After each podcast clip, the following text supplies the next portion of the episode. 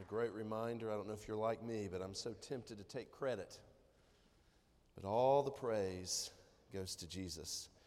So glad you're here this morning and joining us for worship. What a glorious time we've had and singing praises to God. And now we come to consider His Word. And I was thinking about it this morning, actually, absolutely convicted that uh, I've, I've come up with a lot of thoughts, but it's just advice. But let's allow the Word of God to wash over us this morning as we consider His Word.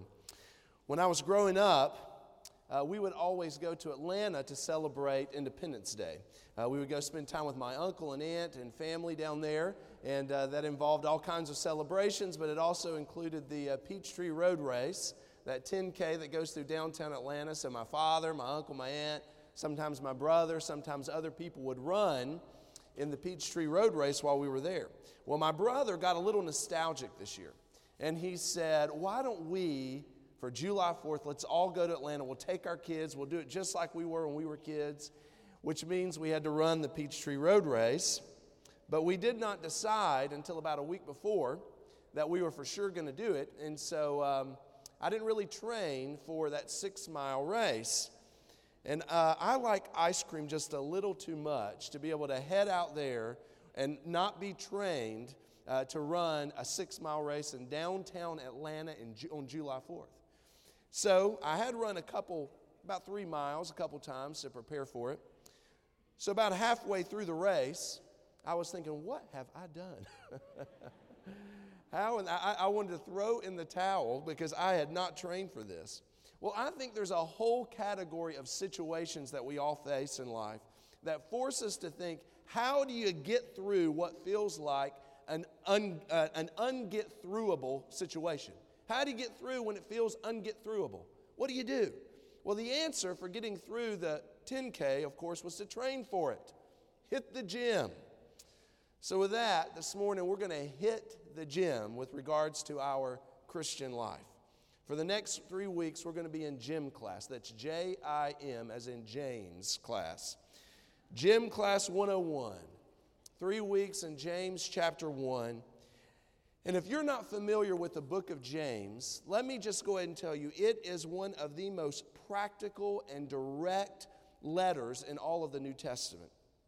The truth is, this letter could be read right alongside of Jesus' teachings in the Gospels because they just fit so neatly together. In fact, the passage we're going to look at this morning just goes so well with those Beatitudes and that first part of Jesus' Sermon on the Mount.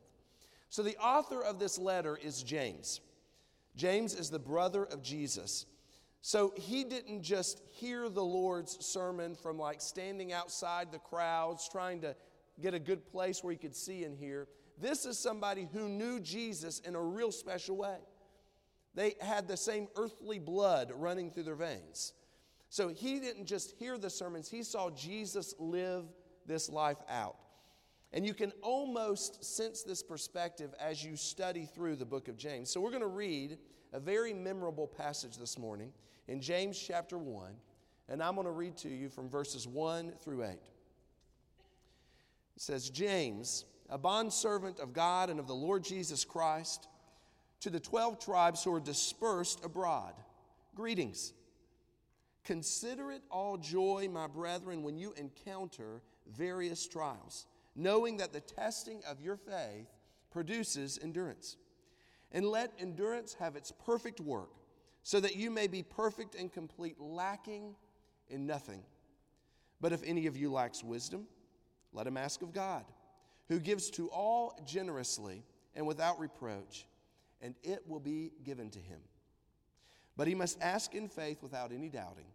For the one who doubts is like the surf of the sea, driven and tossed by the wind. For that man ought not to expect that he will receive anything from the Lord, being a double minded man, unstable in all his ways. So, James is writing to encourage Christians who are facing trials and offer, offering them insight on how or what those trials might produce in their life, and maybe practical insight of how to endure the trials. So, this morning we're going to study the scripture with this question in mind How do I keep going when I feel like giving up? How do I keep going when I feel like giving up? In my devotion this morning, I was in Psalm 69. Verse 1 says, Save me, God, for the water has risen to my neck. Can you identify with David in that moment? I don't necessarily know all of you, know where you come from, know what you've experienced, know what you're going through right now. I don't know what you face once you leave this place. But I imagine there are many in the room today, many who are joining us by television, who are dealing with something very overwhelming this morning trials and tribulations, pains and suffering, and you feel weighed down. And you have all kinds of questions, and you've just got burdens. That's all you've got to bring before the Lord in worship this morning. And I'm sure some of you are tempted to think right now, another Bible verse to make me feel guilty for feeling weighed down. Well, this morning, I don't want anyone to walk out of here with more burdens than you already have. I don't want anyone to walk out of here thinking this is just lip service or kind of a nod to the difficult situation that you face. I want us to give consideration this morning to the Holy Scriptures and what God Himself might have to say to us as we ask the question how do we keep going when we just feel like giving up? So, we're going to start by looking at James's opening greeting here to Christians who are facing difficult circumstances. In verse 1, I think we already get a fresh perspective of trials. Do you notice how James introduces himself there in the verse? Now, he could have said, James, the brother of Jesus. I imagine that kind of opened doors for him in certain places. You know what? He's my brother. I know you, but uh, he's my brother. But he doesn't do that. He, he, he doesn't say, James, an apostle of Jesus, or James, the one who's called to be an elder, the leader of the Jerusalem church. It's me that's writing to you. Instead, he introduces himself by using this Greek word here, doulos. Doulos translated literally means slave. That's what he calls himself. I'm a slave. He says, James, a slave of God and of the Lord Jesus Christ. Now, your version, like mine, might say bondservant, it might say servant, but the idea is slave. That's how James saw himself. Now, I know that the greeting is an uh, easy part to skip over as you study the passage, you know, who it's from and who it's to. But I think this opening greeting actually tells you something about this letter. James's epistle is going to be about the servant Lord relationship. And how do I persevere in the relationship? In fact, one of the themes of this book is how shall we live as servants of Jesus? We say we're servants of Jesus, but how do we live in that? How do we actually walk that path? You know how difficult it was for somebody like me to go out and run a 10K in Atlanta on July 4th through downtown.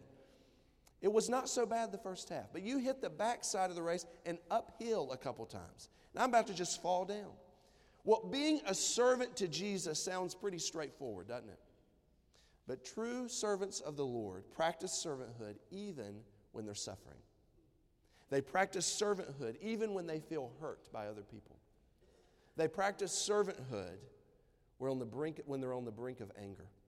So James opens his letter by identifying himself as a bondservant, a slave to God, one who is enslaved to Jesus. That's how he assessed his life. And he addresses the letter to the 12 tribes who are dispersed abroad. Now, we don't know precisely which churches first ended up with this letter. But that's how we imagine it, it, worked out. We've just been lost in history. He sent the letter, it went to churches, and then it got passed along from church to church. But we do have in mind who he's talking to here. He's writing to Christian Jews who are scattered outside of Jerusalem and to probably further, you know, further parts of the Roman Empire. Luke, in the book of Acts, tells us that there was severe persecution that came on the Christians in Jerusalem and it caused them to retreat, to leave the city, and only the apostles stayed. In Acts 8, chapter 1, it says, Saul, of course, this is the one who persecuted, Saul was in hearty agreement with putting him, that's Stephen, putting Stephen to death. And on that day, a great persecution began against the church in Jerusalem. And they were all scattered throughout the regions of Judea and Samaria, except the apostles. So we see the recipients of this letter are dealing with some very serious opposition. Sometimes you think they don't know what I'm going through when this was written. We don't know what they were going through. They are dealing with real trials, real tribulations, serious opposition. In fact, the opening verse carries this implication that James is stating I know you're suffering. I know you're being persecuted. I know you're facing trials because you are the 12 tribes dispersed. These are people that knew about Stephen. They loved him, they respected him. And now he's been stoned to death, he's been killed. Who's next? They know about Saul. They know he's going door to door, dragging people out, men and women, and throwing them in prison, perhaps. So they knew this situation. They're thinking, what if he knocks on my door next? So, among the recipients of this letter are people who are confused and afraid. They're lonely. They're scared. They're thinking, what have I done? Why am I following Jesus? What's this all about? Have I made a mistake here? And James knows what they are thinking. And the truth is, when you read through the book of James, you got to think of it in light of that. He's probably responding to all those emotions they're dealing with in light of the persecution they faced. And I think the message for them is the same message for you and me this morning, especially if you find yourself in a difficult circumstance, if you find yourself facing trials and tribulations. George Stulac says, Don't put off your life of faith until times get better. Right now, in the midst of your circumstances, is the very time to be putting your servanthood toward Christ into practice. See, trials have the potential to derail us, don't they? We're living a life of service to the Lord. Trials come and we, we feel pushback and we start to walk away. But as servants of the living God, we are privileged to bear His name even when the going gets tough.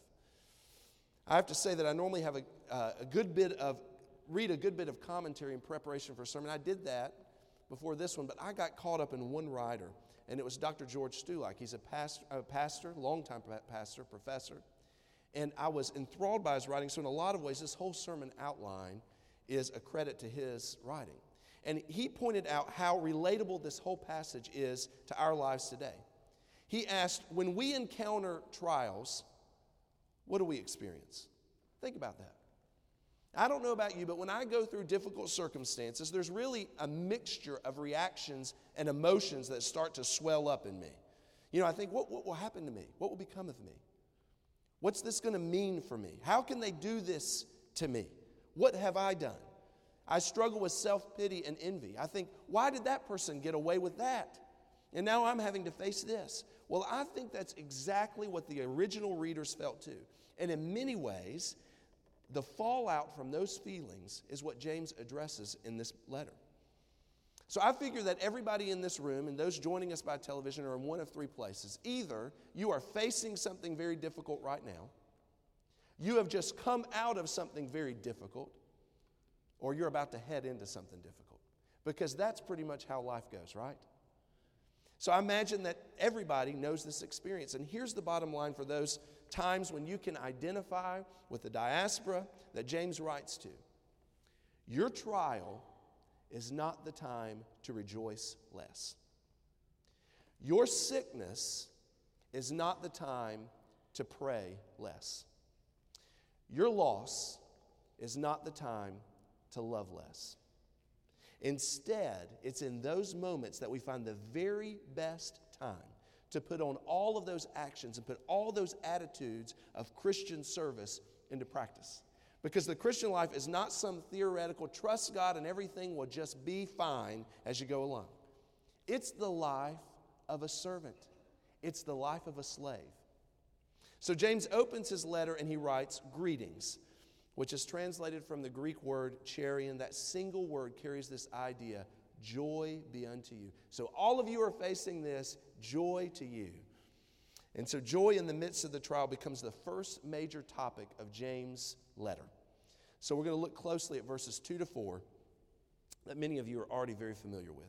Now, we're going to skip the first phrase, the whole considered all joy part. We're going to go right up to where it says, when you encounter various trials, or when you face difficult trials, or when you experience or meet trials of many kinds. Trials are uninvited guests into our lives. Nobody wants them, But the reality of sin in a fallen world is that none of us can avoid them. We also know that it's through difficulty that we actually get stronger, right? Still waters never made a skilled sailor.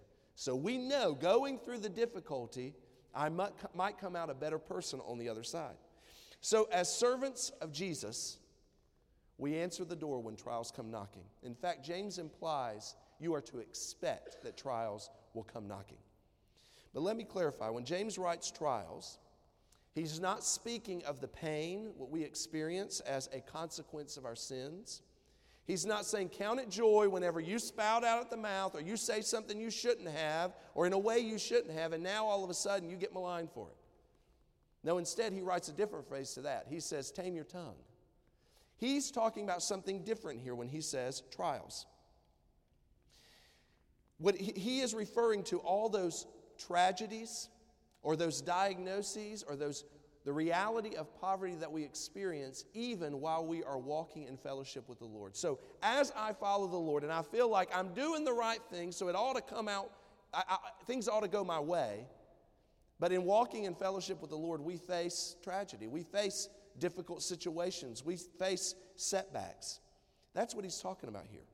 But to be clear, what he chiefly has in mind is persecution that comes because I have faith in God. Now, Christians, of course, are not the only ones who experience trials. We don't have a corner on that. Everybody deals with trials. But James is writing in reference to trials we specifically face because we're Christians, because we're trusting God through this, and maybe we get kind of treated different. Or maybe we don't get to experience what others do, whatever it might be. As Christians, we need to change our experience, or excuse me, our perspective on trials. As self declared servants of King Jesus, we're called into service when it's not easy. And we also know that there is more than meets the eye. When we gen- what we generally see is only what's right in front of us, the things that we can just see right here. But the biblical perspective is that circumstances and events are that's only the surface. We have to look under the hood to figure out what is really going on here. These trials come, but there is purpose that God may have for them in our lives. So, James gives us a progression for these trials to be used for good in our lives. It starts with trials. So, we all face these difficult circumstances, and those have the potential to become testing for our faith. And the idea of testing that he writes about in the verse here is that it reveals what's genuine. Something gets tested to determine is it genuine? Are you who you say you are? Do you trust in him like you say you will? Do you believe him like you say you do? So the trial comes, and now it tests me to see if it's genuine. Now, I hate to mention tests because I know some of you, most, many of you, are headed back to school tomorrow. So, t- or this week at least, teachers, students, college students, professors, administrators. And so, when you go into school and you deal with the test, the, the, what it's supposed to do is reveal is the knowledge there. Have you done the reading? You know, have you retained what you've heard in the lecture? Are you understanding what's being communicated up here? But this test that comes from trials can go beyond that idea of revealing. It is to be used for the purpose of developing. Testing can help improve us as disciples of the living God. So James says in verse 3 knowing that the testing of your faith produces endurance. Trials produce endurance. That's why the sermon is entitled Endurance Trials. Endurance is patient perseverance. As you face trials uh, that test you, the question is this can you remain faithful even when things don't change immediately? Can you continue to pray even whenever He doesn't seem to be answering? Can you hold on when you feel like you've reached the end of your rope? Patient endurance. It's also about discipline it's also about faithfulness because trials come un- uninvited. But as, ser- as servants of God, we welcome them into our lives. And we expect God could use this for something productive in my life because they're not wasted. It's a great liturgy from the scriptures. There is nothing wasted. God wastes nothing in our lives. You think, uh, you, you, you've experienced this. You've reflected back at something that was absolutely miserable, and you see, wow, God used that for this. So nothing's wasted. They actually have the potential to develop our faith. And so James describes this clearly in verse 4. He says, And let endurance have its perfect result, so that you may be perfect and complete, lacking in nothing. Perfect, complete, lacking in nothing. The picture, of course, is maturity. You can be mature as a believer. So James knows who we want to be. And he's holding it up for us, and he's saying the way to achieve this, to become what your goal is, to become more like Christ, happens because God brings us through what seems to be unget throughable. He brings us through it. He invites us to see ourselves in a state of spiritual maturity. John Ortberg calls it the life you've always wanted. When all of a sudden we get rid of the jealousy and the laziness. I don't know if you're like me, but I think I cannot believe I still struggle with that. S- specific things in my life. Why am I still dealing with that? I want that kind of life. Well, sometimes trials help get rid of those things. Or maybe it's impulsiveness or impatience or bitterness, whatever it is, self pity, selfishness, that thing that keeps you from being complete in your spiritual growth. God brings us through, and all of a sudden we see that start to develop in our lives. So, do you long to fully be the person that God has called you to be? That's what's found at the end of trials. That's what's found at the end of this persecution. Dallas Willard wrote, the main thing God gets out of your life is not the achievements you accomplish, it's the person you become. God is so much more interested in who you become than what you're able to do. So, in light of that goal, as you consider what trials can actually do for your life, James writes at the very start of verse 2 consider it all joy. Because I know what God can do with it, so I can consider it joy. Now, let me tell you this happiness is a terrible substitute for this word in verse 2. Consider it all happiness. That's not what he means at all. Happiness is so much more a circumstantial thing. Joy is an ob- objective decision. So James writes, Count it joy, consider it joy. But what do we bring on ourselves in light of the circumstances we face instead of joy? I don't know about you, but when I face circumstances, it's not like joy starts popping out all the time. Sometimes I try denial. I think, well, I'll just pretend like it's not happening. You know, I'll keep a smile on my face. I think it's spiritual too. You know, I just ignore it and smile. No, everything's fine. And I just deny it rather than understand what it is. Instead of joy, we choose complaining. You ever tried that one before? So rather than being joyful, I'll just complain about it. I'll grumble about it. Now, it's one thing to pray that God delivers you from it. But let me tell you, there is nothing productive in complaining, in grumbling. Has anybody ever felt better because they've grumbled about it? Has anybody ever gotten better because they've grumbled about it? Has anybody become more like Jesus because they've complained? It does not happen. So, we, we don't do that. Another terrible substitute for joy is self pity. We just feel bad for ourselves. You know, oh, this stuff always happens to me. Of course it happened to me. I've been there too. Stulac writes Obeying while thinking, poor me, is different from obeying with pure joy. Because you've done that too. You say, Well, I'm still being spiritual about it. I'm obeying. I just don't like it. But I do it with pure joy. So here's the thing James actually believes that in the midst of painful trials in the Christian's life, there is definite basis for joy. Because I know if you're like me, you think he's not in touch with what I'm facing. But we realize now they're facing all kinds of terrible situations, and James actually believes you can count it joy. And so that's what he writes here. As followers of God, we are being formed into the likeness of Jesus. The question is this Is becoming, more, uh, becoming mature in Him more important to you than avoiding hardship? Because you, you think, would, would you rather become mature in Him or would you rather avoid hardship? Now, I need to address something real quick. James does not encourage us to seek out trials. He doesn't do that. He doesn't even say we're supposed to enjoy them while they're there. There's a difference between considering it joy and enjoying them. But there's this principle in the New Testament that there is something more, import, uh, more important than just pleasure. There's something worse than pain. That's the principle. So, what is it in your life that needs to have its full effect so that you, it can produce maturity? What is it? Are you looking under the hood of the circumstances you face and say, God, what are you up to in my life? Because I want to be available if you're trying to shape me to become more like you. But perhaps you don't know how to practically face this, and you think, I don't know what to do. I mean, this sounds so you know, foreign. What are you supposed to do when the trials come? There's an old, well, he, James goes on to write about wisdom, and that's what we're going to look at now. Look at now. And there's an Old Testament example of a trial that the nation of Judah was facing, and they didn't know what to do because they were surrounded on all sides. And so Jehoshaphat, the king, prays before the people and to God in Second Chronicles 20, verse 12. Oh, our God, will you not judge them? For we are powerless before this great multitude who are coming against us, nor do we know what to do. But our eyes are on you. Maybe you've experienced the same thing. You don't know what to do with the situation you face, but God, my eyes, my eyes are on you. Sometimes we face trials and we don't know what to do, so we go on autopilot.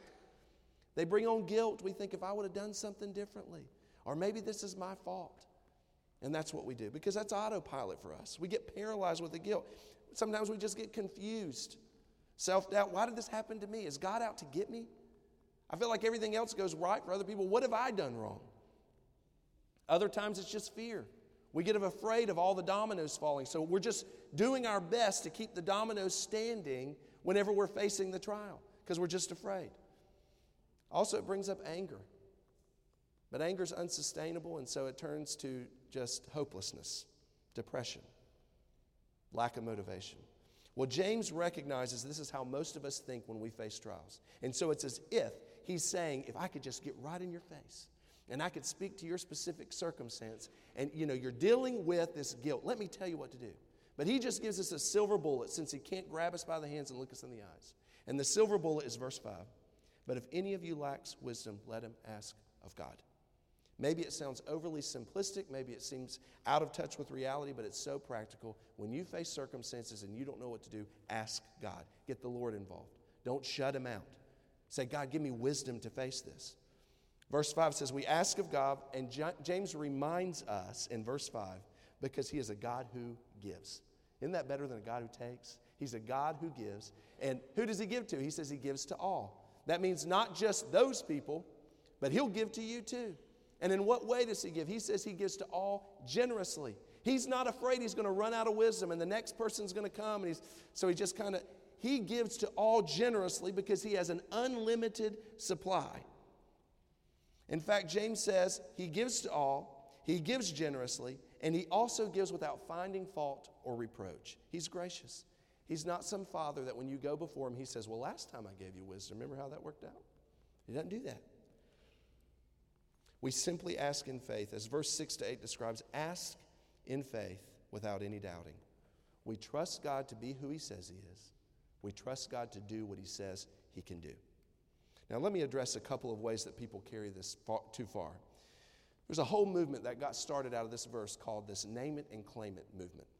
You know, where I can, all I have to do is ask God for it and believe I can get it and not doubt, and then it's mine. That's all I have to do. That thinking absolutely causes us to trust in ourselves rather than God. Because if I can just think it and if I can just believe enough, then it's mine, rather than trusting God to know what's best. Secondly, people take this verse to teach the power of positive thinking. Positive thinking is good because it's better than negative thinking. But positive thinking is not magical. We get afraid of our thoughts and we think my doubts have the ability to negate my faith. And we, we, we think that we can manipulate God by our power of positive thinking. Neither of these ideas is what James is trying to communicate in this passage. Instead, he's saying when you face difficulty and you don't know what to do or how to respond, ask of God with faith. Ask Him for wisdom so you can stand the test of faith. Are you inviting God into your situations? Trials can cause us to back away, but are you inviting God in? Are you saying, I need to pray about this? Or are you actually praying? I would say that seeking God for wisdom means you allow Him into your struggles. You don't try to solve them yourself, you allow Him to take the lead. Trials have the power to reveal our true character. They can make us stronger, they can even draw us closer to Jesus, but trials cannot have the last word. The pain in your marriage will not have the last word. The career struggle that you're facing right now does not get the last word. The guilt you experience for whatever happened in your past does not get the last word. The pain that you can't shake from some time in your life does not get the last word. Well, how do I know that? Because if you're in Christ, then Jesus gets the last word every time. He faced the worst trial we could imagine. He was rejected, he was betrayed, he was abused, he was beaten, he was mocked, he was humiliated, he died the death you deserved and I deserved so that those trials don't get the last word. And when death thought it had the last word, he was resurrected to new life, giving us the promise that if we believe in him, then he too will resurrect us to new life. So, as you encounter a trial and you lack the wisdom to know what to do, stand the test of faith by asking God for the wisdom you need. Our Father and God, we thank you so much that we have practical guidance for dealing with life. Lord, I know people out here are really dealing with some very difficult things. I know I am. But God, you are faithful in every circumstance.